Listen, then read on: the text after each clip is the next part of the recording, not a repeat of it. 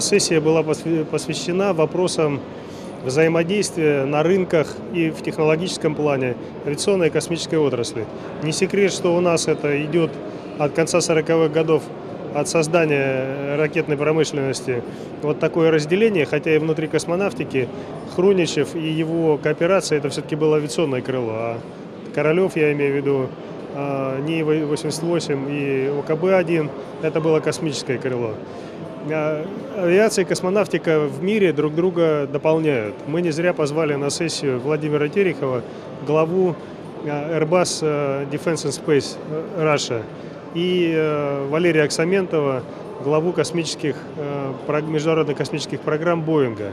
И тот, и другой наши коллеги, выросшие в советской инженерной среде, сказали о том, как, рассказали о том, как дополняют друг друга эти два бизнеса. Как Саментов, например, рассказал о том, что Boeing One, Boeing един, когда речь шла о восстановлении полетов шаттла после трагедии 2003 года, которая случилась в Колумбии, Э, все ресурсы, и авиационные, и космические разных подразделений Боинга были подключены для того, чтобы, возможно, быстрее восстановить.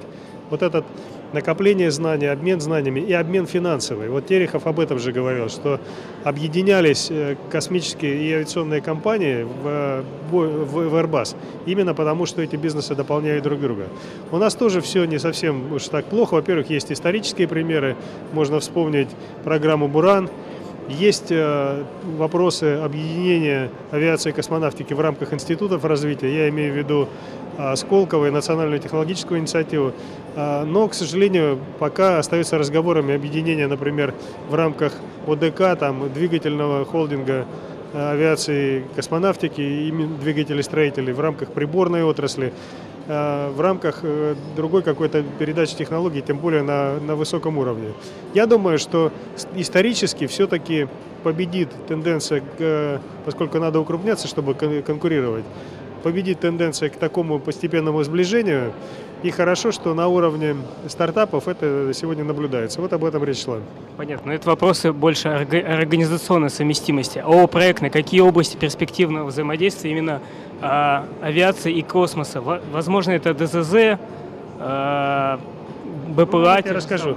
Смотрите, ну, во-первых, традиционно там, где летает э, в атмосфере, да, воздушно-космический старт, там суборбитальные перелеты, воздушный старт, когда, скажем, носитель самолет э, сбрасывает ракету-носитель. Теперь вы абсолютно правильно сказали, объединение в части информации. Это, например, дистанционное зондирование Земли. В рамках НТИ мы сейчас просматриваем, развиваем, точнее, проект э, по созданию 3D-модели территории Татарстана, где идет комбинация э, видов съемки космической, пилотируемой аэрофотосъемки и сверхточной беспилотной низковысотной, что дает экономию в ресурсах и вот хорошие такое, такие хорошие вещи. Теперь задача навигации, задачи э, телекоммуникации и связи, они тоже во многом носят авиационно-космический характер. Можно, и мы сегодня говорим о псевдокосмических спутниках, мы говорим о том, чтобы группировка беспилотных аппаратов управляли через спутник. И вот эти, эти темы являются важными. Кроме этого, повышенная автономность полетов. Вот, скажем, сегодня более электрический самолет или более автономный самолет, который опрашивает сам себя беспилотный и может сам себя продиагностировать и даже где-то в полете или при посадке аварийной а, от, э, отремонтировать. Это э, технологии, которыми может поделиться космонавтика. Вычислительная механика – это одно и то же. Новые какие-то материалы, очень масса, оптика, масса на элементарных технологиях явля... вещей, которые могут дополнить друг друга. Спасибо большое. Ну, последний вопрос, наверное, о инициативах Роскосмоса по большему открытию в отношении стартапов, частного бизнеса вообще в целом. Как вы оцениваете? Я это оцениваю очень положительно. Э, хотел бы сказать, что, конечно, это не первая, далеко не первая попытка. На моей памяти их было много таких попыток.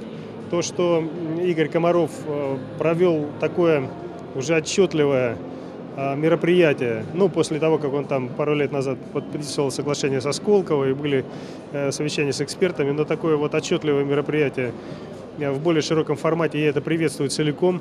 Хочу только сказать, что э, ну вот так, может быть, несколько даже провокационное, что решение генерального директора корпорации недостаточно. Будет на уровне ниже высокое сопротивление. При Поповкине, например, отдел лицензирования космической деятельности не хотел давать лицензии нашим стартапам сколковским, даже тогда, когда Олег Фролов, тогдашний его заместитель Поповкина, требовал этого буквально в ручном режиме. И это только один из примеров сопротивления или нежелания работать, или там каких-то опасений, которые предстоит побороть. В этой связи я желаю Игорю Анатольевичу продолженной длинной воли в этом направлении. Понятно. Последний вопрос. Есть ли вообще зоны вот именно совместной компетенции, где могут взаимодополнить друг друга гос и, соответственно, частный бизнес? Да, безусловно, существуют, например, задачи, уже явные там рыночные по созданию группировок малых космических аппаратов. Эти группировки вполне может делать частный бизнес, а их можно кластерно выводить там ракетами среднего класса. И управление могло бы быть с использованием наземной космической инфраструктуры, а, собственно, которой обладает Роскосмос. Есть еще целый ряд задач, которые можно вместе решать. А, легкие ракетоносители. Теперь, если мы американский опыт видим, то вообще грузовые корабли, в перспективе пилотируемые корабли, ближний а, космос, ближний космос суборбитальный туризм, создание, вот повторюсь уже там, скажем, полезных нагрузок для э, средств связи, навигации, дистанционного зондирования Земли и целый ряд вопросов. Элементарные какие-то новые технологии, информационные технологии. Потом такие вещи, как бизнес быстрее продает, он мог бы брать на себя маркетинг э, той информации, которую получает Роскосмос. Здесь очень много направлений.